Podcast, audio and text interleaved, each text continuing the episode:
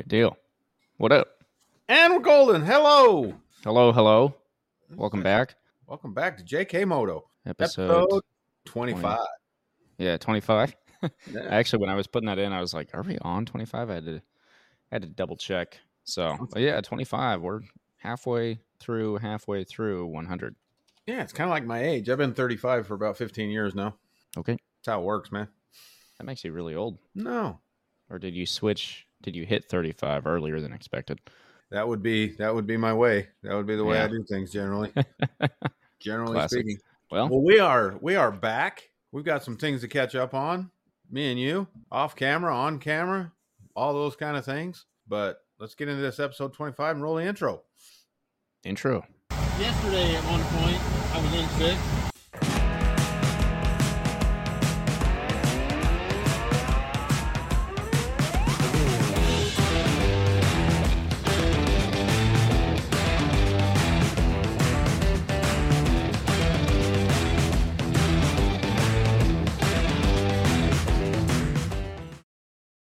And we're back. And we're back. Ready to talk about some motorcycle related things on this another unregularly scheduled Eh. I mean, it's it's Yeah. Monday. It's not Well- that. Well, for us it's unscheduled. Yeah, kind of. It's not that far off though. So we got we got some MotoGP stuff to catch up on. I got a couple bit. things in the motorcycle news I wanted to run by you. Okay. And your dream is still true. Which one? You know, the dream. From my understanding, you're still gonna get the opportunity to be a Busa boy someday. Uh, yeah, I, I guess. What So, you know, do you have news that I don't? Yes. Oh, that news. Okay. Yes, Suzuki starts to cut everything back. Everybody kind of cutting everything back. Thousands are a thing of the past.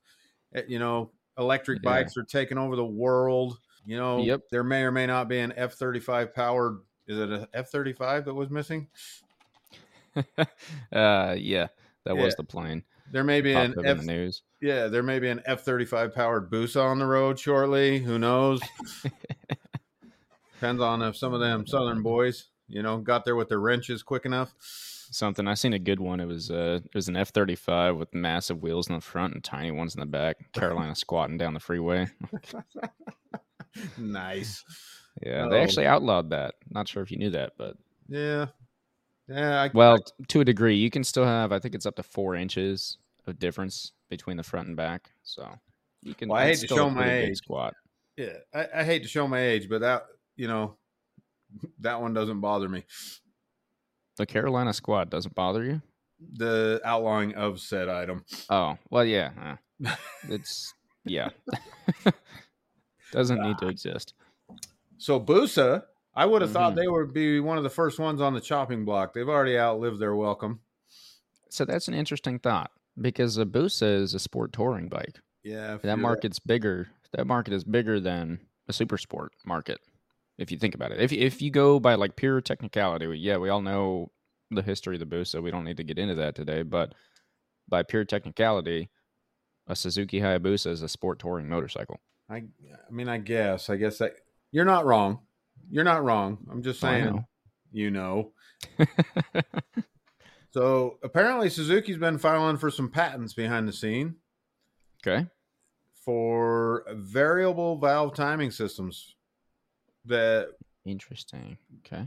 based off the patent it looks like it'll only work on a busa that's what the patents are Hmm. exclusively for the engine that comes in the busa so it looks like they have plans to uh, give that thing some more horsepower and still meet whatever emission standards are coming down the road All right. Yeah, I know the the latest 2022, I want to say, power definitely went down. Actually, that was kind of everyone's complaint is they're like, you gave us a new Hayabusa and you took the power down. Like, what is this? So that would be kind of cool. I wonder if they're, I don't know. I mean, it's all speculation at this point. Who's actually trying to compete with the electric bike market? Ducati's obviously kind of trying to get their feet wet at least, if not full jump into there and and overtake it. So I don't know about you, but I I mean, I think you know this about me already, but I kind of just stay out of the electric bike news as much as possible because I don't want to promote it. So I just completely stay out of it. well So- unfortunately for you we're going to talk about that a little bit Sweet. because That'd probably be good for me. Well, it seems like it seems like every day every day there's a story coming out that there's five new electric bikes on the market. And then the next day there's a story that there's five electric bikes going away because it didn't work. So we'll see. But uh, I was reading Cycle World News today. Yeah. Okay. Familiar with? Yeah, they did a they had an article on it's a UK based, I believe. So a lot of their stories come out of the UK. Okay. Yep. But they were talking about there's already been more electrical fires this year in garages and such that the fire departments have had to respond to than there was all last year. And they're attributing that to electric bikes, scooters, mountain bikes, you know, all Really? these yeah, all these electrical All the small these ones li- that people are just leaving them plugged in basically and having Yeah. issues with them. Yeah. Okay. All the lithium powered batteries. I did see, since we're on that subject, you see the thing flying around on Instagram with the Tesla that's just got, it's like parked outside a restaurant. People are in sitting, eating where they can see their car, and there's like fire coming out of the dash, and it says, What does that check engine light mean? I didn't see that one. That's pretty good though. oh uh, man, that's pretty good. Yeah, you know, I I don't know the electric bike thing. What's what's weird about it is that like electric vehicles make sense, and for a bike they almost make sense because bikes are so lightweight that I feel like you could actually get some. Your mileage shouldn't change that much between an electric bike and a gasoline one. Right? right? D- distance wise. So, but at the same time, electric motors are really good at torque. I don't know if torque is necessarily, I don't know, instant torque anyway. I don't know if that's really like the main goal of a motorcycle. I mean, I, I understand we need torque, right? Instant torque is always the main. Yeah, faster Goal. off the line, all those great things. But a, a bike's going to wheelie over if you get too much of that. So, Yeah, there is a good example of that going around on social media, also of a well, apparently you've been a little more active than me because I haven't seen any of these. I have been Yeah. getting electric bike ads though. yeah. You'll get more after we talk about it. True. Yeah, the phone, cell phones, you know, Yeah. right here. Oh, look at that. Nice. There was there was one going around with a, an electric bike uh, doing a burnout after some race Mhm. or attempting to do a burnout, and Mhm. it just like torqued itself out of the burnout, wheelied, took off through took off through the people, and then the guy you know panic braked it, and then he went into stoppy and then dirt nap Nice. in That's front of not bad. everybody. Poor Yeah. guy. Now, most of the videos I've been seeing this week have been uh, just people with like R1s or Aprilias or Ducatis on dynos and then electric bikes on dynos or people like revving electric bikes for whatever reason that you want to rev it. And you just hear it. It sounded like a little electric drill, like I was in a dentist's office. I was like, you know, that the quiet part for a car, I, I get that selling point, right? For an electric car, I get the selling point absolutely. On a motorcycle, I don't get that at all. Yeah, because what's the point if you can't hear it? it- honestly, also like the wind noise isn't going to go away. It's not like it's going to be nicer on your ears or anything. That's what gets you half the time anyway. So Well, I don't know. Well, tell me this for the people at home. Put this in the comments. I want to know if I'm the only one. I'm going to compare this to the, the first time you hear about like tinnitus. Mm-hmm. Okay. And you thought you were the only one walking around with your ears ringing, and then you realize there's other people that you know are doing the same thing. Yeah. So I tried watching the electric bike Moto Moto E. Mm-hmm. I tried watching it again. I haven't watched it for a while. I tried watching it again, and every time, every time I'm watching them electric bikes, you tell me if this is weird. Put it in the comments. I get it. I get like an acid taste in my mouth. I can smell the batteries through the TV. What? I'm serious. When Like I watch actually? those, like actually, when I watch those races, I start kind of yeah. yeah the uh, all those wireless cameras and signals and all of that. It's all carrying that over to your TV specifically, but only you. Well, it's in my mind, but you know the I don't know. Have you ever burn a battery or like had a battery burn? I've smelled electrical burning. Yeah, absolutely. Yeah. I get I get the sense of that when I'm watching those races. True story. Oh, I better not watch them then. And in, in the uh, particular workplace that I work in, you smell that smell. It's a really bad day. So I think that's a bad day, regardless of where you work. Generally. most places, yeah, but we're like very accustomed to that one. So So we talked uh, a few podcasts back. We were talking about how some of the like Kawasaki, Yamaha, Honda were getting together on a hydrogen bike. Yeah, that was a while ago, but yeah, I do remember that. Yeah, and this is kind of what I mean about one day they say electric's the only way to go. It's the future. You know, buy in now. You're an idiot if you're not buying in because absolutely that's the greatest technology ever. And then Mhm. in the same breath, you have companies going, ah, maybe there's something else. So Yeah. So how good can it really be? I think they know something we don't know. But along those lines, I can't remember who the manufacturer was, but there's there's a car that they've been showing off that looks a lot like a Ford Mach E. Okay. So IE not very good, hmm but the back bumper, like Folds above down. the back, it- yeah, it folds down. It's got the Mhm. cartridges. Have you seen that? Yep. Yeah, I seen that literally last night. I was about to. I was thinking about mentioning it some at some point. Yeah. Well, those cartridges would fit in a bike. Yeah, like one of them. Yeah, and the the car has what like six or something on the back. hmm Something like that. and they said it's like five minute change out time or something and 1500 kilometers is what they're saying That's not But bad. See, that, that's my other biggest issue with electric vehicles in general, but even on a bike too. If I go on a road trip, I drive for six hours, I run out of gas, I pull into a gas station, I fill up in eight to 10 minutes, stop, use the bathroom, grab some food, whatever, right? And then you're on your way again. In an electric vehicle, you got to stop and stay overnight because you're done. well let's di- let's dig into that a little bit because every time I know it's gotten better, the fast charging, you know? well every time you go to a walmart though there's Mhm. always that there's always that guy with a cardboard sign that says you know need gas traveling across the country blah blah blah i mean how do you how do you stop and help them get electricity you just got to carry your generator around, you know? yeah, Yeah. well until That's a- until there's an a good point. infrastructure. Yeah. Yeah. No just like that and then you know my buddy and i were actually talking about this the other night with, cars more than motorcycles but it, it applies as the batteries. You know the batteries are not really built to last. And you mm. look at especially like with a certain very big electric car company they build their batteries in the bottom of the car those are going to die off five ten years you got to buy a new car it's not worth the money to replace so Well, ac- actually, I have some intimate knowledge of said company as they are, you know, the company you're speaking of. mhm. So the battery is basically the frame of the car, right? right Yep. At least in the early days, I don't know if that's still the case, but at least on the higher models, probably not the cheaper models they've been coming out with. But on those higher models, you call them up, they actually remove the body and put it on a new frame when the battery wears out. Hmm. And interesting and that was designed into the car. But if it's anything like my RC car, I, I, also won't mention any names because I don't want to bag on them that bad because I think it just comes with the territory. hmm But I dusted off the old RC. really Yeah, Yeah, I need to do that with. Actually, I did that with mine a few months ago. and None of my batteries are, none of my batteries are good. What do you know? So if if I were you, I wouldn't. And here's why: because this is okay, maybe this is why I got a bad opinion of electric cars is because of RC cars. But I, Yeah, that's I fair took, though.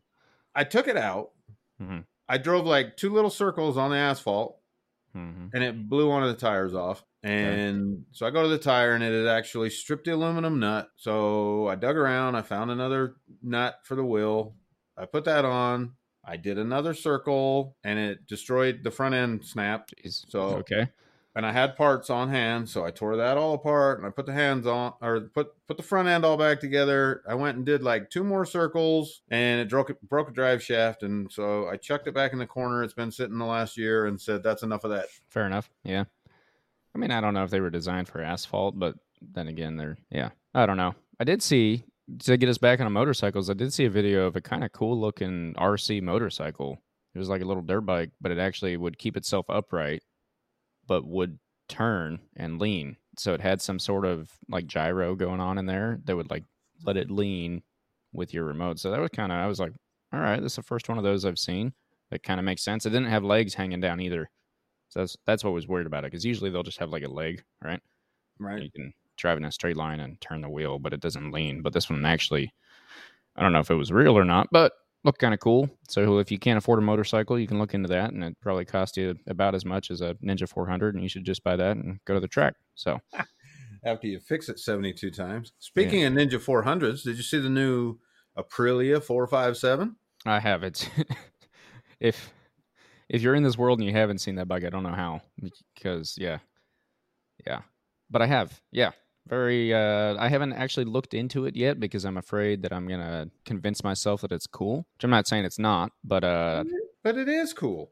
right. That's the issue. Um, I was like sitting there. I saw Aprilia unveil, and I saw it, and I was like, "That okay? That looks good. What is it?" And then I saw four five seven. I was like, "You gotta be kidding me!" And I was like, "All right, all right. So we're doing something. We are competing with the other boys." Yeah, forty-seven horsepower. I my understanding is that class that has to be under fifty. Yeah, that makes sense to a degree. Forty-seven horsepower. Pretty good looking bike. You can buy that and drive around like a like a high school kid with a five thousand dollar Beamer. You can be like, Yeah, look at, look at me, I'm cool. yeah. The Aprilia name. I wonder, do they have MSRP on it yet? Uh, yeah, it was about I'm gonna fact check it. So if you don't want to, okay. say it or- Okay, then let me throw it out before you fact check it. I believe it was All right. 60 65.99 whereas a Kawasaki 400 is like 6055. And you know how terrible I am with numbers, so if I'm within like 6000 I should be So five days ago, so RS 457, right? Yep. Let's see. Revzilla posted five days ago between 6,500 and 7,500 in the U.S. market, which is a wide range. Uh, four lakh 25,000, whatever that means. Four to four and a half, some weird non-American symbol. Speaking of non-American, I wanted to ask um, the audience to please throw in the comments. I don't need like your address. That's not what I'm asking for here at all. But country, region, if you're not in America, or if you're in America, throw a state if you want, or just say here with the boys. But let us know. I was talking to a, a dude from Australia the other night. Let him know about the podcast. So I'm just gonna, you know, it made me realize that I forget we forget sometimes because we're over here that there is a, an entire world that can see these things. So if you're here with us from a different country, let us know in the comments. Throw out where you're from. Give us a shout, and we appreciate it.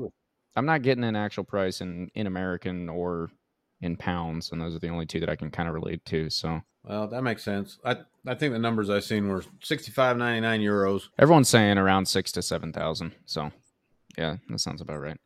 That's I want to say that's not bad, but I don't know. I mean, Aprilia, right? RS660 is right around the 12 to 13 mark, and then uh, obviously your RSV4 is sitting well over two, uh, 20. Sorry, not two. Well over two thousand dollars, which is also true. Well, Easton, I think I made a mistake. How so? Well, I mentioned last week. I'm going to mention it again, but I've been playing on that Crash Toys.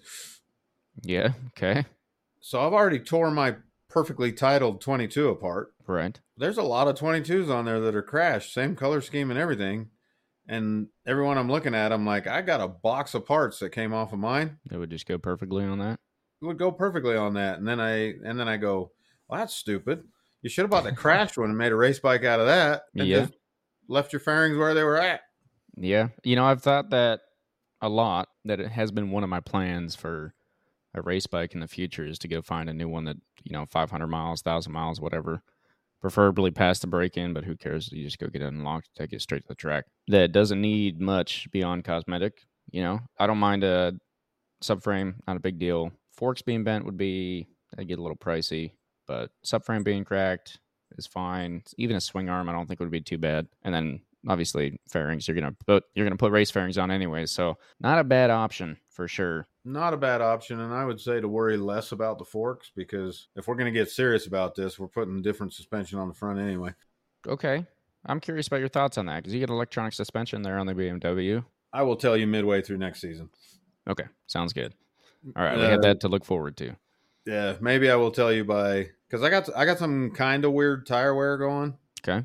on that last round. Hmm I mean, I ate through a Dunlop pretty quick. I don't think it's pressures, but I'm setting everything electronically. So I'll be I'll be back at the track on the 30th for a for a track day here in Utah, and I'm gonna be playing around with those numbers to see if I can get that tire wear to Go back up. to start acting normal. Yeah. guess not go back up, but all right.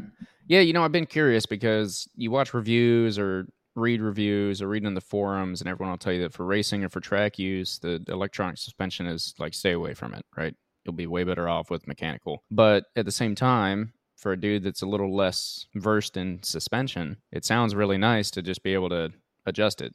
You know, pull pull back into the pits, be like, okay, I did this. Quick Google, do I want softer or stiffer? And then go into my bike and just change it, and I don't have to do anything. It'd be kind of curious to see, uh, yeah, your thoughts on that. Using that firsthand. Obviously, you raced the old one, so you do have pretty much back to back comparison there. which isn't bad. Right. So so far it hasn't bothered me. The only the only concern is that I had some, like I said, some some weird tire wear that I was trying to work around. fair enough. We'll see. Fre- fresh rubber in the mail again. So That seems to be a, a usual these days. Yeah, Yeah, I gotta been I've, I've been wondering what the UPS guy thinks of these big boxes he keeps delivering to my front porch. I'm like, little do you know, there's just tires in there. just tires over and over again. Yeah. But I will say, uh, shout out to motorcycleracetires.com. Uh, if you're on the East Coast not using them, go ahead and check them out. They're down in Florida, local Dunlop dealer down there. Quick shipping, always send the right stuff. Never had an issue with them. I think from my standpoint, and they're not like way cheaper, but their prices are generally the best or right along with the best that I've found. and it's free shipping to you, right? It's free shipping for if you buy a tire, it's free shipping because it's like anything over $150. So if you're buying a set, you're getting free shipping. It's free taxes for me. So, Gotcha. yeah, good website, motorcycleracetires.com. Uh, they're only Dunlop, but they got slicks, road tires, moto. Uh, what is that called? What did I just? Supermoto. Supermoto. Thank you. I knew moto was in the name. Yeah, Supermoto tires, whatever, whatever else you need. The nice thing with them right now is that you can still get the old style Dunlops. So if you haven't made the swap over yet and you don't want to, I know they still have some in stock. Obviously, it's going to run out because Dunlop's not making it anymore, but they still have some. I was gonna say, does that mean they're old? not the date. We can't. We got to check the born on date. Don't don't bring up the tire date.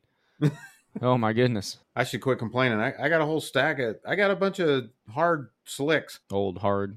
Yeah. No, like R eights. R what they are? seven. R eight. Maybe. I don't know. I can look it up. No, I run the R sevens.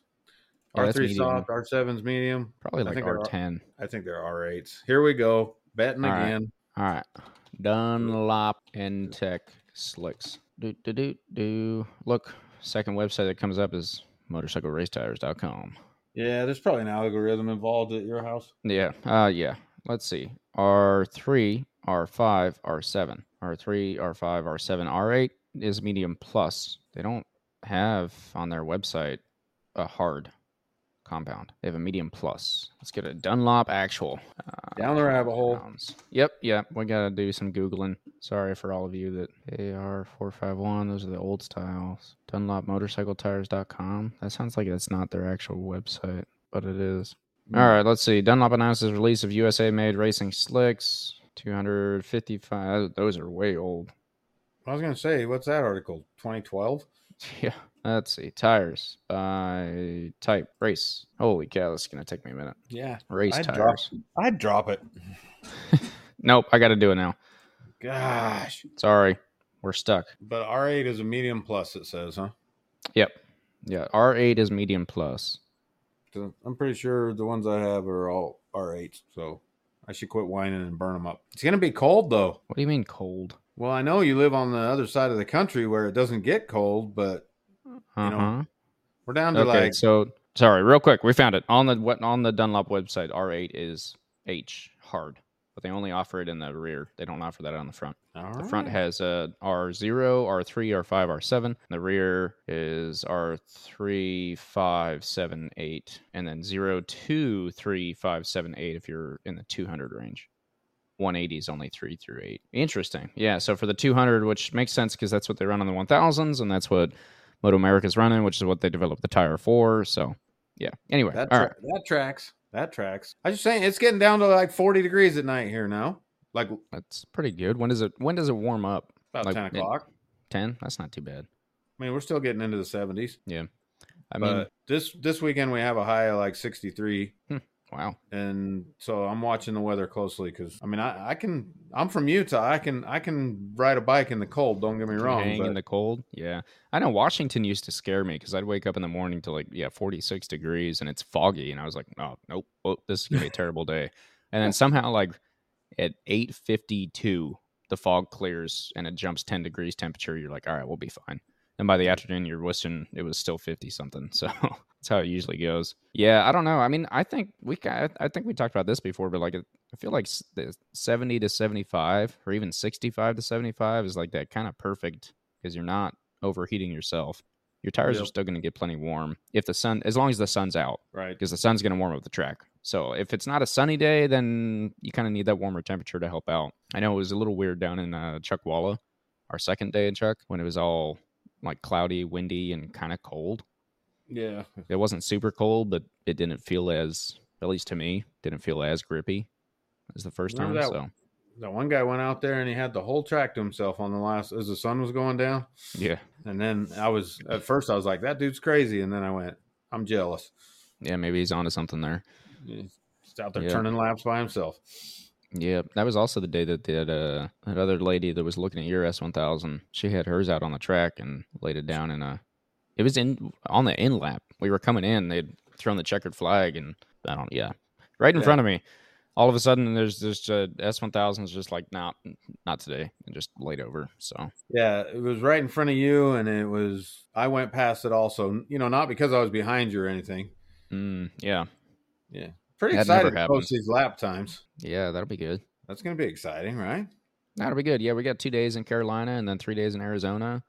I think uh, in Arizona we'll definitely be able to hop on So- some. Have you rode the Yamaha? Uh, nothing more than around the neighborhood. Why not? because I haven't. How are you supposed it. to report back if you don't go drive that ugly little thing? I don't know. I did notice the rear tire is a 160. Yeah, we'll get rid of that. So I was yeah, I was thinking about putting your your Q5 on it, and then I was like, well, I don't know. But I looked at it. I haven't measured yet, but I looked at it, and it looks like it'll fit. I might have to take the chain guard off, but I'm pretty sure it'll fit in the swing arm. So no worries there. Which that'll be kind of interesting because that's a lot. Like that's a big difference. Going from a 180 to a 200 is a big difference. 160 to a 180 is a big difference. So could change the entire. Well, did you Like- hear the that information probably hasn't trickled down to you because you know I wouldn't lose any sleep over it. But uh, a certain WERA racer that we know or that I know from Georgia, former WERA racer, Mm-hmm. Yeah. He may he may show up and take my Gixxer for a spin. All right. All right. Maybe maybe show us how to do it. It's in his calendar, you know, if he's listening. It's in his calendar, but I'm not going to remind him past this. Sure. All right. Yeah. All right. No, that'd be cool. It'd be exciting. That'll be, uh, you know, actually, that would be really cool because we think that your Gixxer is still just a little slower than mine. So you get former WERA racer, has some racing experience, And a don't. Gixxer rider. And a, and he rode Gixxers before. Get him out on yours compared to mine, compared to you on yours, compared to me on yours, compared to you on mine, compared to him on mine. I don't know. We could do anything. So that would be, yeah, that would be pretty sweet. We'll see what happens. Not bad. Not bad. We'll see what happens. So, so we didn't get to talk about the MotoGP race. Race. Yeah. We did talk about the sprint, but not the race. That's true. Yeah, we didn't get to talk about the race, and I know that's already happened for everybody that's listening, so they probably don't want to hear it. But I'd like to at least touch on what do you think about those points, those championship points? They're getting uh mighty spicy out there. I don't pretty- know. getting a little manageable for the the Jorge Martin, huh? Yeah, I mean he's he's definitely within like there there have been a lot of seasons in the past where at this point we have a world champion crowned Yep. and we are not there no, nor anywhere near that. Going into unknown territory this week because I lost that bet apparently. Yep, they are they have landed. In fact, I was on their their homepage. They have landed in India and MotoGP racers are playing MotoGP 23 on the, their game console to try and learn the track. Yeah, like crazy. That's that's been Yeah. really prominent. Everybody. So, so all of that like stuff we talk about with how video games is the only experience of the track we have. Apparently, professional racers also do that. So, you know, maybe Well- we're onto something. Well, now now I've got a story because according to so I might have read this wrong. I'll put my disclaimer out there now for this, but if I understood it correctly, Josh Herrin on his Instagram was trying to get see if anybody wanted to join his lounge on on uh, Ride 5. Okay. Yeah. He said he had he said he had just downloaded Ride 5 and he Mhm. was I think he said COTA. He was racing COTA on it, Circuit Okay. of the Americas, Yep. and he was second in the world. What the? Okay. I'm pretty sure he said he was second in the world currently. And so, if that's true, hmm if I'm if I didn't just dream that, if I'm not making that up, if he's second in the world, it had me walking around kind of daydreaming about that, thinking you would think I don't care, you know, if Pecco Bagnaia jumps on a PlayStation or whatever, I wouldn't expect him to be able to race a motorcycle game any better than some, you know, gamer nerd. Yeah, I would assume agree. the gamer nerd would smoke him. Yeah, you would think. Yeah, If the if the gamer guy is playing racing games a lot, Right. you know, like there's a lot of different types of video games out there. But and and granted, Josh Herrin is a gamer, from what I understand, but still, if he's second in the world on that track in that game, something is be- correlating. Yeah, there's got to be well, and it, kind of makes sense because the games claim to have come so far, which they they definitely have, where like you can lean the bike, you can you know move the body around and all this stuff, and so if you set it to be able to do whatever you want, and then you have personal experience, and you pick a bike that you have personal experience on, like even down to where like you know you're playing some of the car racing games these days, you can adjust your tire pressure and your aero angle and all of that, whatever Right. even down to that, I mean, he's just there in Texas racing, so he has data in his head. You know, like I, Does I mean, that I get it. I get it. I get it, but I don't get it. I don't know, but I mean, as far as kind of what I've mentioned before, where the only experience I have with that racetrack is seeing it on a video game, I do think that is still the closest to what it looks like through your helmet. I would, I'll agree with that. Out, out of like anything you could watch on a screen, obviously, without going and doing it, I think the video game's probably the closest to, and it's going to give you a better, I'd say, with elevation more than anything else, and like what your viewpoint will actually be, which is what what matters. Because like Thunder Hill, right? The elevation in Thunder Hill is insane. Blind turns all over the place. Well, there's two specific spots, and elevation changes everywhere. You look at the map, you're not going to see that at all. You watch a video on YouTube, you know, a, a guy who's got his GoPro on his helmet or his GoPro right behind his windshield, and it's like kind of, but not Right. really. But if you could play that on a video game, it's going to give you that elevation, and you can tell, and you can kind of see that. So That's why I haven't followed your lead and got Ride Five yet because because they added. So the difference between we're a video game podcast now. So yeah, the difference between Ride Four and Ride Five, you know, I don't know how much of the controls or the reality or this kind of stuff's changed, but they added one track. They added like one track in the Americas, one track in Asia, one track in Europe. Mhm. The rest of the tracks are all the same. And I went to the game because I was looking for Carolina Motorsports Park, okay. and it ain't on there. So I said, if it's on five, I'm buying it right now. Not on five either. no, no, I'm actually pretty surprised UMC was on there because there's not a big list. So World class. yeah, no, it is. It could be, could, could host, has World before. Class. has before. I mean, you heard even even Ken Hill back way way back talking about how the the perimeter is a very you know Euro style great track, super fun. It's not if you're if you haven't been to UMC, like it's worth it. Hopefully, it as a facility brings itself back up. But as far as like layout, it's a super fun track to ride. And I haven't even ridden the East by itself yet, so I have half the East and all the West now. I'll be there on the West again. It's 139s or bust. There you go. Well, yeah, back to back to MotoGP, the race. Good old uh, Dani Pedrosa taking fourth again. Really good weekend. There's, most of the articles I've seen this week have been uh, did KT, does KTM regret not having Dani actually race, or how is a man this old still doing this well? Yeah, one of the announcers asked him if if he'd be willing to if KTM wanted him if he'd be willing to go back to ride, and he's like, um, they already have five riders and four bikes, so yeah, It's not gonna happen. Kind of a silly question. But then I heard I heard some other podcasts talking about well, what if they wouldn't they be happier if they had Dani on the bike instead of Jack Miller? And let me just say, Jack Miller's out there racing every race. hmm Dani is uh, not to take anything away from him, but the guy's cherry picking the tracks he wants. Yeah, And I will also say that he was on the test bike with the new mods this week or last Mhm. week, you know. He was on he was on the fancy bike and who knows how good that bike is compared to the ones the other guys are riding yeah, because which we'll get into in a minute, but at testing Jack Miller was half a second faster than he was in qualifying consistently on the on that new bike. right. Which could make a difference. Yeah, no, I'm not. I'm not here to say that Dani should be there or shouldn't be there, but that is what all the articles are saying. It was Um, fun to watch him though. Fun to watch. It, him. yeah. Oh yeah. Great. Great having him back out there. Or I mean, he's never not been back out there, but yeah, I really think he was only there because that, it was a test weekend. I mean, immediately the day after they're out there testing again, so they can get more data having him do the full race weekend on that bike, and that only makes them be able to set it up even better for their riders on the actual test day. So, Well, since we've fully moved into that subject, hmm what do you think of the changes on the KTM. On any of them? So Honda shows up with a giant stretch Ducati replica, as you Yep. Yeah. like to put it, basically. and it was the handlebars are higher or the clip-ons are higher, and from the other bike they've moved it Mhm. up, and it's forcing the rider to put their butt further back, hmm Okay. and they're they're saying it's going to put more weight on the rear tire, is what they're trying to achieve. Right. Which is what the riders have been asking for. That's the biggest But complaint I've seen. Yeah, but all the riders came back and said the bike, including Marc, said the bike is completely different, but it has Mhm. all the same problem. Yep.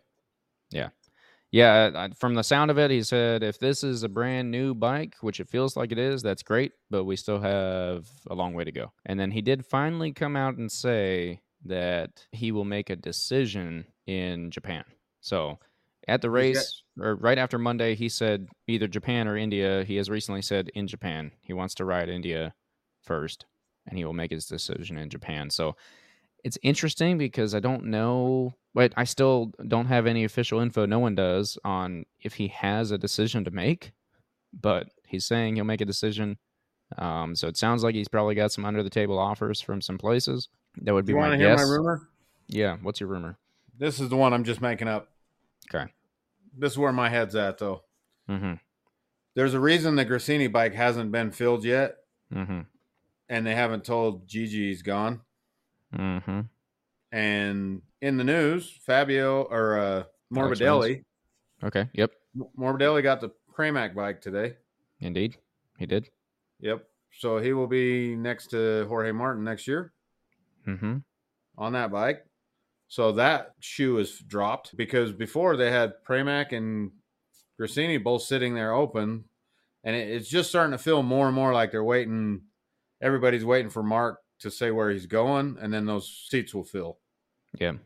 But Morbidelli took Pramac, which makes sense because if my sources tell me that I think Repsol included, but Poland Bear, Mm-hmm.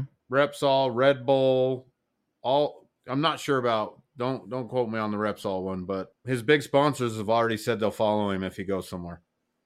Okay. So if he was to go to Gresini, he'll pull big money. Yep. Gresini would have a hard time giving. Ducati's already given everybody on the grid 2023 bikes, 2024 bikes. They're giving everybody current bikes. Right. So Morbidelli ain't going to get one. He's going to be lucky to get a 23 probably. Mhm. But Bezecchi, that argument's still going. But you would think they'll want to give Bezecchi a current bike. They'll want to give Jorge Martin a current bike. Gresini's kind of out that way. But if him and Alex, who both have their same management company, they're co-owners of the management company. They've got all the a lot of similar sponsors and stuff that carry over for the brothers.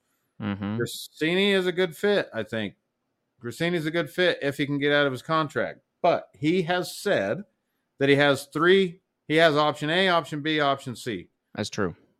and he doesn't elaborate on those. So I Mhm. think option disregard the order because I don't know what he wants, and I think saying you have A, B, and C is kind of risky because if it gets out that Gresini's your option C, then maybe they don't want you anymore if we, if you were their third choice. Right. So maybe there's not an order on it, right? There's just Yep. he should a better way to say it is there's three options on the table. He doesn't know which one he's going to take. Mhm. One would be staying with Honda. Obviously. Yep. Two would be going to Gresini, Mm-hmm. but nobody ever says option three. True. Pramac is full now. Mm-hmm. So anybody who thought Pramac was that third option, Pramac and, and VR46, that wasn't necessarily ever on the table, but right? I think if Honda won't let him out because Honda hasn't let him out, he he could sit out a season. interesting. Okay. So I mean that's an that's on the table for him. He could just say, "Okay, I ain't playing anymore," because he's Yeah. obviously riding like a man that doesn't want to get hurt for whatever whatever he does next year. right. So I don't think he'll do that, but that is an option. He could sit out for a year. The other option I I'm contemplating is what if he's over there talking to Aprilia, I've been. Now that's and, where my and, head and was. Aprilia's saying, "Hey, we're giving Aleix one more year. He wants one more year." Mm-hmm. And then he's retiring for sure, and Marc takes Aleix's seat. It's definitely possible. Yeah. So I've been. I mean, I've been thinking about Marc on and Aprilia basically since he got back from his wreck. Ever since Aprilia started to kind of like pick up the pace and have pretty good bikes. Who knows if he'd be a good fit for it? But you know, but then they're they're sticking with nope, we're good. Aleix and Maverick, old Top Gun, we're sticking with them. So, but yeah, I mean, it's definitely possible that he could just do another year at Honda and just Yeah. refuse to do anything for him. Look terrible. And for the listeners, that's none of that's based in reality. That's just me talking. Yeah, yeah. um, What we know, what we know that has been confirmed, is that he has said he has three options. What those are, most people would assume. I think most people would assume it's KTM, Ducati, or stick at Honda. The But sitting out is an interesting one.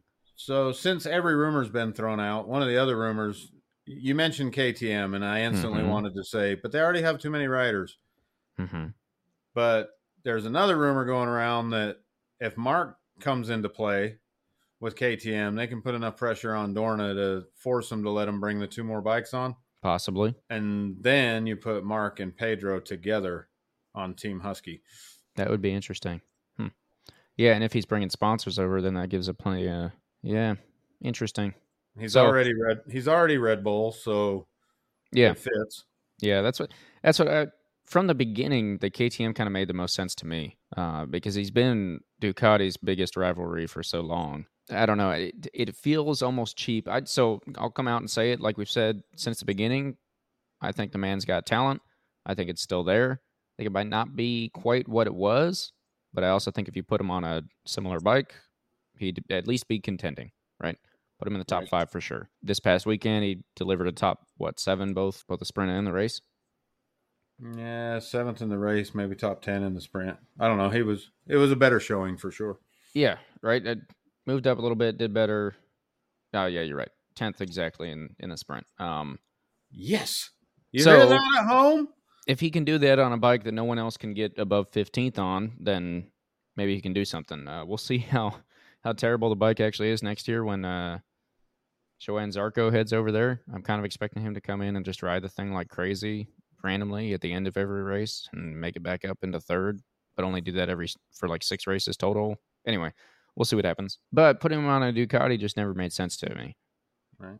Well, It would be interesting to see KTM bring another team in. We kind of talked about that, I think, at the, at the beginning of the season, and then Dorna basically said, "Nope, you're not doing it. No way." I would love to see him go to an Aprilia because I think Aprilia's got a package. I don't think they have the riders. They've got good riders. I'll give uh, the guys have talent, but they're just not consistent enough. yeah, I think I think Dorna would sleep better at night if Gresini or somebody went became the satellite team for Yamaha. Yeah. Or VR46 or somebody. And I, I think that's why they're holding on so hard is because if KTM has six bikes and Ducati has Eight. eight, Yeah. then those two teams can basically put Dorna over barrel and tell them this is what we want to do going forward. Is it eight or ten? It's not 10. Gresini, Pramac, VR46, Yeah, and yeah, Factory. Eight, eight. Okay, yeah, yeah. I mean, I, I get where Dorna's coming from. It is interesting that you know Honda and Yamaha are the last two Japanese bikes hanging on. Honda's still got a satellite team. Yamaha said nope, can't do that anymore, and Yamaha's really kind of just fallen off since then. And then Honda is. I mean, there's rumors all over that they're done. They're going to leave MotoGP after this year. Blah blah blah blah blah, and all of that. But uh, obviously, their performance fell off a little bit. If they could pick Right. that back up, if for somehow over the winter they can come up come up with a bike, Marc chooses option whatever led him to Honda, and they come back next year with a vengeance, then that's that looks great. That looks great for Dorna because we've still got Japanese bikes in the in the market. Otherwise, yeah, you're going to turn into a Euro competition. KTM's going to try and come in with two more teams probably, and Aprilia, why not? You know, Well, it's fine if it turns into a Euro competition as long as as long as it's not just those two. I mean, Yeah. bring in the Beamers as always, as always, you know, and the, bring in Triumph, bring in BMW, spread this out. yeah, Put Ducati back to four teams. I mean, I know two it's a lot of money and a huge commitment for companies. So, I mean, if if Dorna could do that, they would do that. They would be happy to have it that way. I mean, they're not doing what they're doing because they want to. It's because they have to. Yeah, well, and I mean, the hard part is that Triumph doesn't have a, a MotoGP bike. BMW doesn't have a MotoGP bike. They don't make any of that. They're not doing that, right? So all these other companies have been doing it or have done it before, at least, and so they kind of know where to start. Well, It would everybody's got to start somewhere. Yeah, I mean, you got to start somewhere, but you got to bring in a sponsor for BMW because BMW is not just going to pay for that because they they get plenty of motorcycle sales without it. In fact, I'd say they probably get a little more because They'll they'll get sponsors. who you? Bonovo come with them. Listen, I don't want to. Uh, we we have to go back to MotoGP, but I was trying not to go off on a tangent, but we have to go off on a tangent. What about Garrett Gerloff? Garrett Gerloff got the pole, mm-hmm. his first pole ever. He's got that fancy watch. Yeah. He got the Tissot, Tissot, to to Tissot. yeah, Tissot. that one. He got Yeah. that watch. Is And that then he had- Then he had two fifth place finishes. Yeah. So I I cheated last week and I looked it up while we were filming and I, I kept my mouth shut for you. But Well, I appreciate that because that was awesome. Congratulations to Garrett. That was a good showing. Hopefully, he can keep that ball rolling. I mean, he Keep it going. seems to be getting better all year. yeah. Yeah. But that is a brand new bike too, right? So brand new bike for for BMW, him. brand new bike for him. So yeah, hopefully they can uh, get some data going and make the wings bigger next year and be even better, you know. And then, unlike you, I've been working so hard to find BSB. For For anybody that's a BSB fan or English listeners, BSB, I'm trying to find it. They don't allow me to watch it. And so if you go to YouTube, like Moto Mhm. America, of course, you can find the whole race on YouTube. Yeah. Yeah. Can't find the BSB race in its entirety, just highlights. Hmm. If somebody knows a way, let me know because I would love to watch them. I, I watched as much as I could of last week's race Mm-hmm. and I learned something new for us rookies. Mm-hmm. Did you know that BSB has a they have like a, a follow car like F1? Okay. So rather than having a red flag or something, Mm-hmm. they have a car, a safety car jumps out on track and they follow the car around. Oh, to go out. Okay. No, 'Cause, I like mean, Moto MotoGP has a safety car. no. Uh, so in F1, here I'll Uh-huh. catch you up. In F1, if a car crashes and it's like half on the track, they don't red Uh-huh. flag and have everybody come back to the paddock. They have a safety Ah, car come okay. out. Mhm. and everybody has to slow down and follow that safety car while they're cleaning up the mess. right. That's how BSB does the bikes, Interesting. At least on what I was watching. And so it was extra interesting because the rule is if the safety car is out, you can't pass anybody, Yep. Okay. which makes perfect sense, right? Mm-hmm. But as in F1, that's when the games start getting played because when you know the safety car is getting ready to come off, um, the safety car is going at a pretty good clip. The bikes are still moving probably faster than I can go. Yeah. And uh, Right. but when the safety car starts getting off they start playing games this happens in f1 all the time but and nascar does it but Yep. they'll they'll slow down the lead the lead car the lead bike they'll slow down and try to like ball the whole pack up Mm-hmm. and then So they, they can floor it Go. Yeah. yeah they try to time it well the the guy in the lead on the lead motorcycle did that Hmm. and he did it uh, excessively in, in my american opinion Okay. right Mm-hmm. and you had bikes like locking up behind him because he just all of a sudden slowed way down. The car's going down the straight, getting ready to come off, and he just slowed way down. Everybody knows they can't pass him, Right. so they all start slamming on the brakes and it starts checking up all the way back. Mm-hmm. And uh, one bike passed one bike from like sixth place. There was nothing he could do. He just passed the whole field, like yeah. Went all the way out to the lead, and then veered over and pulled to the side so that they could all go. Right. to let them back in. And I think that poor bugger got a penalty. Hmm. And if you watched it, it was it was interesting because again, I try to follow like if if is winning over there, those kind of things. Mhm. Yeah. Yeah, Yeah. yeah. But when you can't sit down and watch the race, it's hard to care enough to follow along. Right. Anyway, I've been watching since we talked about it a few weeks back. I've been trying to watch what I can watch, and there's some exciting racing over there, man. Them guys are bar bangers. They're pretty, they're pretty rough on each other. Well, maybe you know, maybe that'll be our homework for next year slash homework for the listeners. Any anyone that isn't here in America or anyone that is that watches it, BSB, and I would say Australian Superbike, because I mean, if we can fill every weekend with racing, like why not? Uh, obviously, we'll kind of pick and choose depending on the weekend, kind of like we already do between MotoGP and Moto America. Only going to cover what we want because well, we're allowed to, but I would gladly watch all of that. So let so us the moral know. that whole tangent was go Garrett. go Garrett, go BMW, come back to MotoGP. BMW should be in MotoGP, and we're back. And we're back. So in MotoGP, I just want to finish up on the test hmm or or talking about that. So Marc was not happy. None of the Honda Right. Yep. riders seemed Yep. happy, but there's been a switch. You know, you got to watch the telltale signs. And Joan Mir's all of a sudden doing the apology tour, saying that he's committed to Honda. hmm That means he couldn't get a job anywhere else, which he just needs to keep his ride. Yep. Yep. one way or the other. And then, but Yamaha, Yamaha came out with some pretty big changes. They had some big aero changes. I was very happy to see the front of the Yamaha Yeah, because it didn't look like anything else. I was like, hey, that looks not like a Yamaha anymore, but it also doesn't look like a Ducati, so it looks different from everything else on the track. Yeah, I was pretty pretty excited to see that. I didn't follow that because the news has been so clogged up with Marc. That's all anyone wants to freaking talk about. So I didn't catch Fabio's anything really. well, good. I'll Um, help you. Fabio right. said the bike sucked. Good. Okay. Yeah.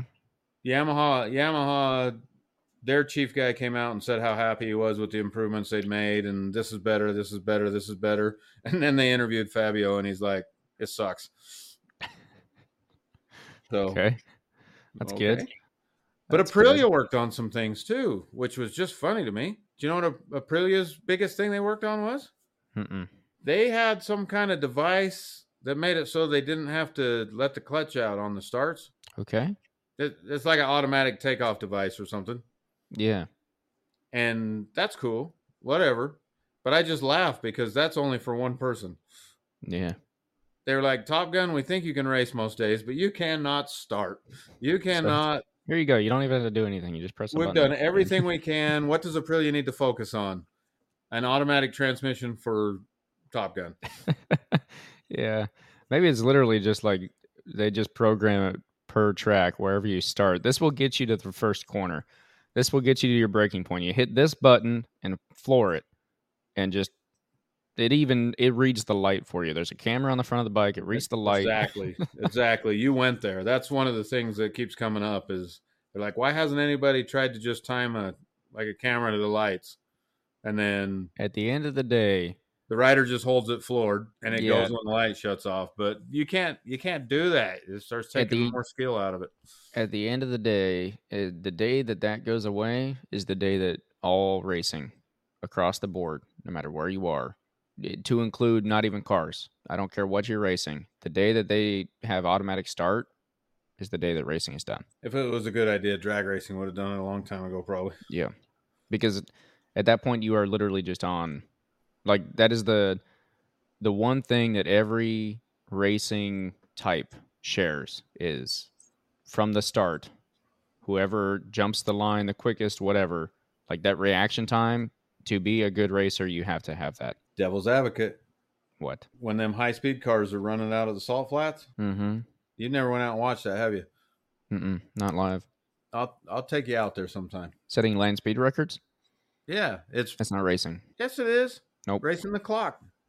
Mm-mm. i want to call it racing now i'm not trying to take anything away from it but i want to call it racing All right, that that's an ar- that's there? an argument I now have to contemplate. So if somebody So- wants to leave comments about that, feel free. All right. Yeah, because I so I would argue I would argue just to dwindle on that for a second. Um, not dwindle, but dwell dwell on that for a second. I would argue that the salt flats and land speed records is about the machine, and not about the person operating it. Yes, it is. Is drag racing about the machine or the driver, or both? Both. And MotoGP is obviously both. Yeah. Well, you'd think it doesn't take talent to drive a land speed car? I'm not saying that. Not saying it doesn't take talent, but I'm not. I wouldn't put it as a measure of the talent of the driver As much. near as much. Yeah. So when they take off, like I said, since you've never been out there, I, I'll let you know. First time I Mhm. went out there with a drag racing background, right? I was really excited to see that. So Right. My favorite place to sit at a drag strip is as close to the start as possible because that's where the violence happens. That's where the The noise. the noise, the action. I mean, it's cool to see them at the end too, but the best seats are like watching them take off up front. Right. Yep. So you go out to the salt flats, and there's bleachers set up out there generally, like Mhm. at the two three mile mark. Yeah. And I'm like, who needs to go there? I want to watch these guys start. So they take these cars. It really doesn't matter what the class is, but the salt is a slick surface, right? It's not. It's a somewhat slick surface compared to like asphalt. Yep. They have a push vehicle, so they'll have those big speed cars. They'll have like a full size truck with a wooden bumper built on it, Mm-hmm. and they'll I've actually start the the speed of the the cars are geared so high they can barely maybe some of them can't take off on their own power. Right. So They have the to be going fast enough for the first gear before they ever even start going. Yeah, so they'll just be in neutral. The push car will come up, and it'll push them up to like 100 miles an hour in a lot of those classes. Jeez. The truck itself will get them to 100 miles an hour, which might be a mile and a half up the track, Right. and then you'll hear the car like actually put it in gear, and then they'll boom under power, and they'll start pulling off the vehicle, and then they'll leave. And so it's cool for about five minutes, and then you're like, well, "This is boring," and you have to drive three miles down to the bleachers.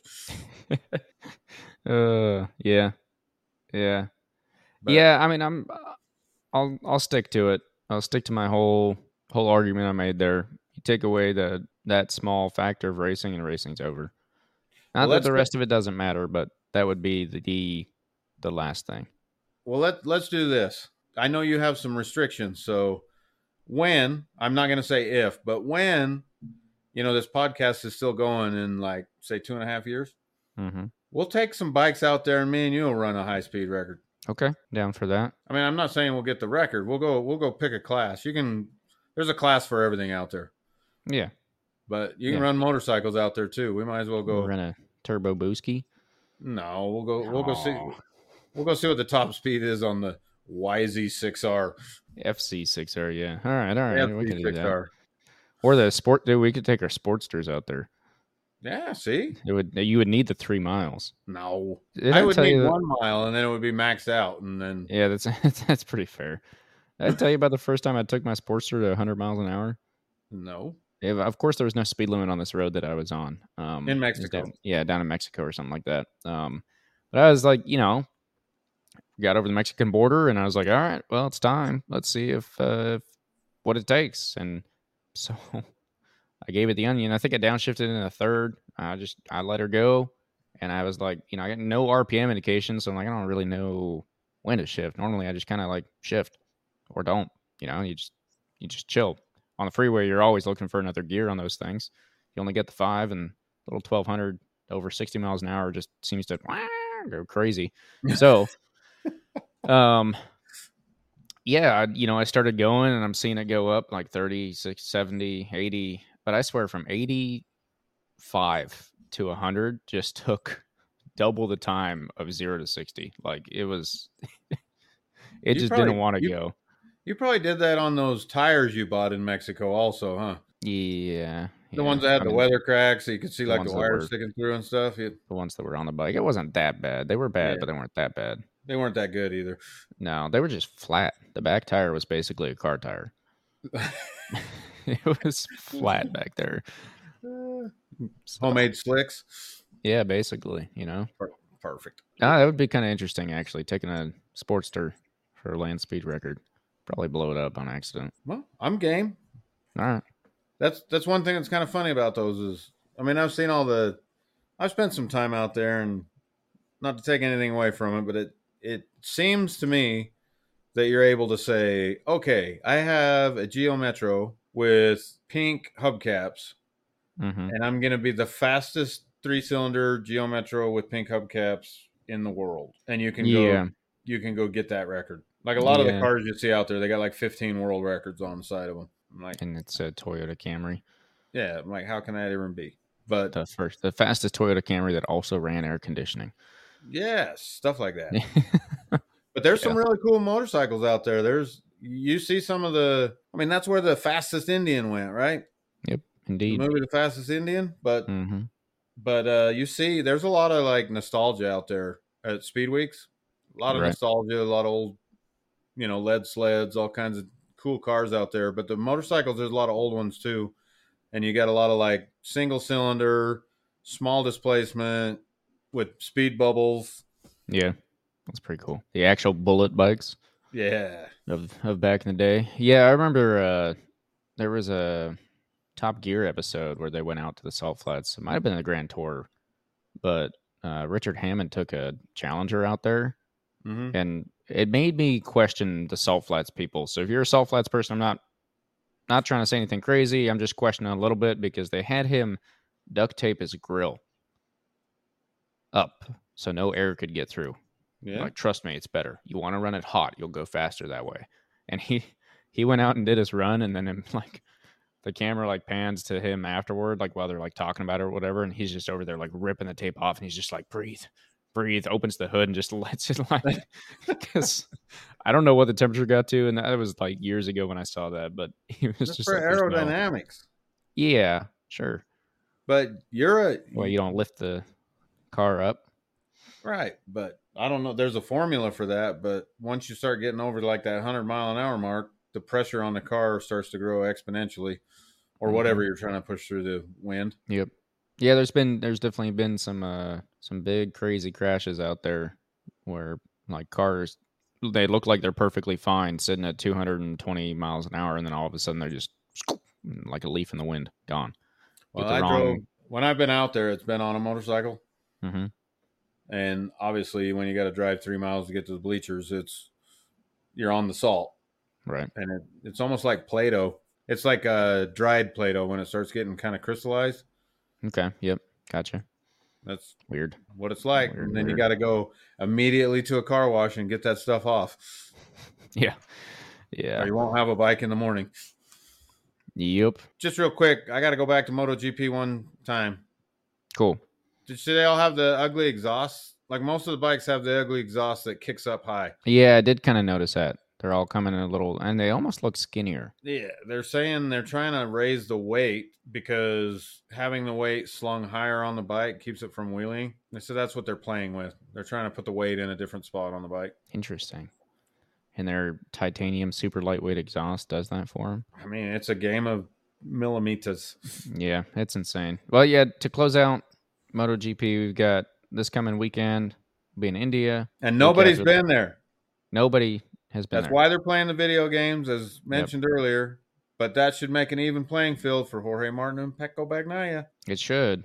They're on the same bike. Should uh yeah, honestly, even playing field across the board, right? It should be a great weekend to figure out who your best uh readers are, right? Like even your rookies should be able to kind of depending on how good they are, right? I mean, everybody has a chance to go to new track and read it for the first time, but this is everyone all at the same time, same spot. So it'll be kind of cool to see who who really strides, especially qualifying. I think that's what I'm most excited for is to see whatever laps we get are going to be lap records. So it'd be kind of cool to to see that come into play. Unfortunately, you have nothing to compare it to, but be cool. India week after that, Japan. We're, we started the world tour this week. That's what's going on here. So India, Japan, and then Mandalika, and then Australia, and then Thailand, and then Sepang, and then Qatar, and then we finish it off in Valencia. So going all the way to the end of November this year, which is pretty normal. But yep, so we're starting the world tour portion of the MotoGP season. Keep an eye out. Uh, Australia, we're coming for you here soon. Yeah, should be interesting. India will be, I think it'll be a good weekend. So Yeah. pretty excited. Fun race to watch. I'm excited. So what else we got coming up? My mind is on 139s in the track day, and then the two after that. Sweet. Yeah, that's about where I'm at. You said you're on the 30th of September. Yep. Then we'll be 14th and 15th of October out at Carolina Motorsports Park. So if you're in the area and you're going, come say hi. We'll be there. Yeah, we'll have the alphabet soup there, and if you come, you can drive it.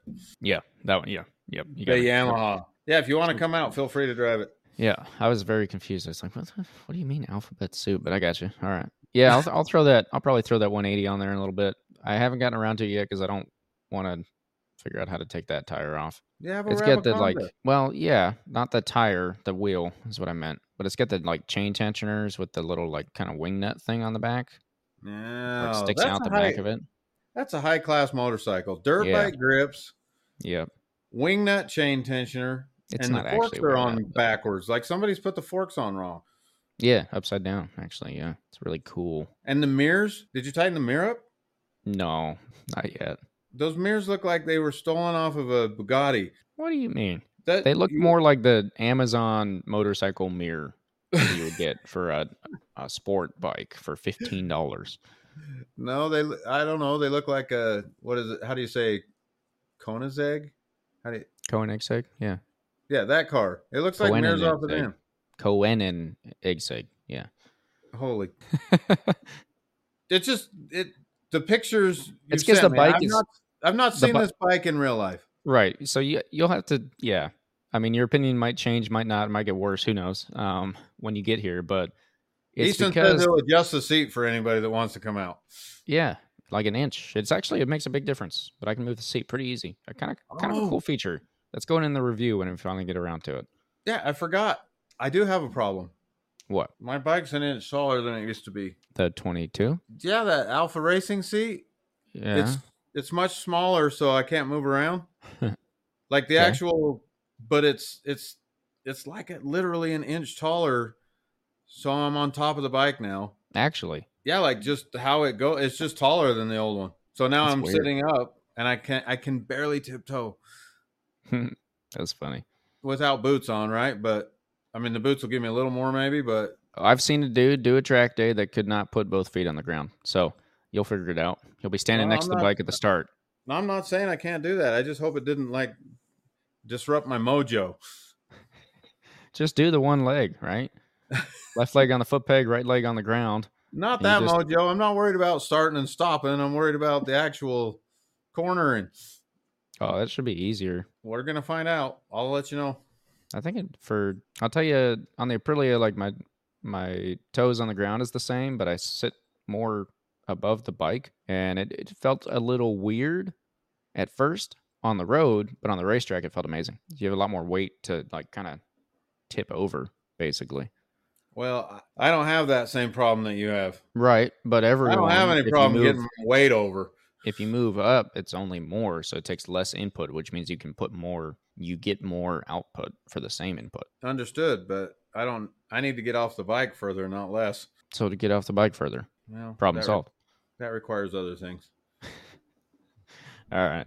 Well, anyway, Carolina Motorsports Park, October, and then at the end of October, got a sweet trip down to Podium Club. That'll be a good time. I haven't heard from anyone what bikes they want there yet, so uh, still waiting. Yeah, come on, people. All right. Until next week. Yeah, I think so. I think that'll finish this up. Make sure you go check out India. If not, you know, you can catch the spoilers here. Episodes come out every Wednesday. Appreciate you guys being here. Thanks for listening. We'll see you next time. Till next time.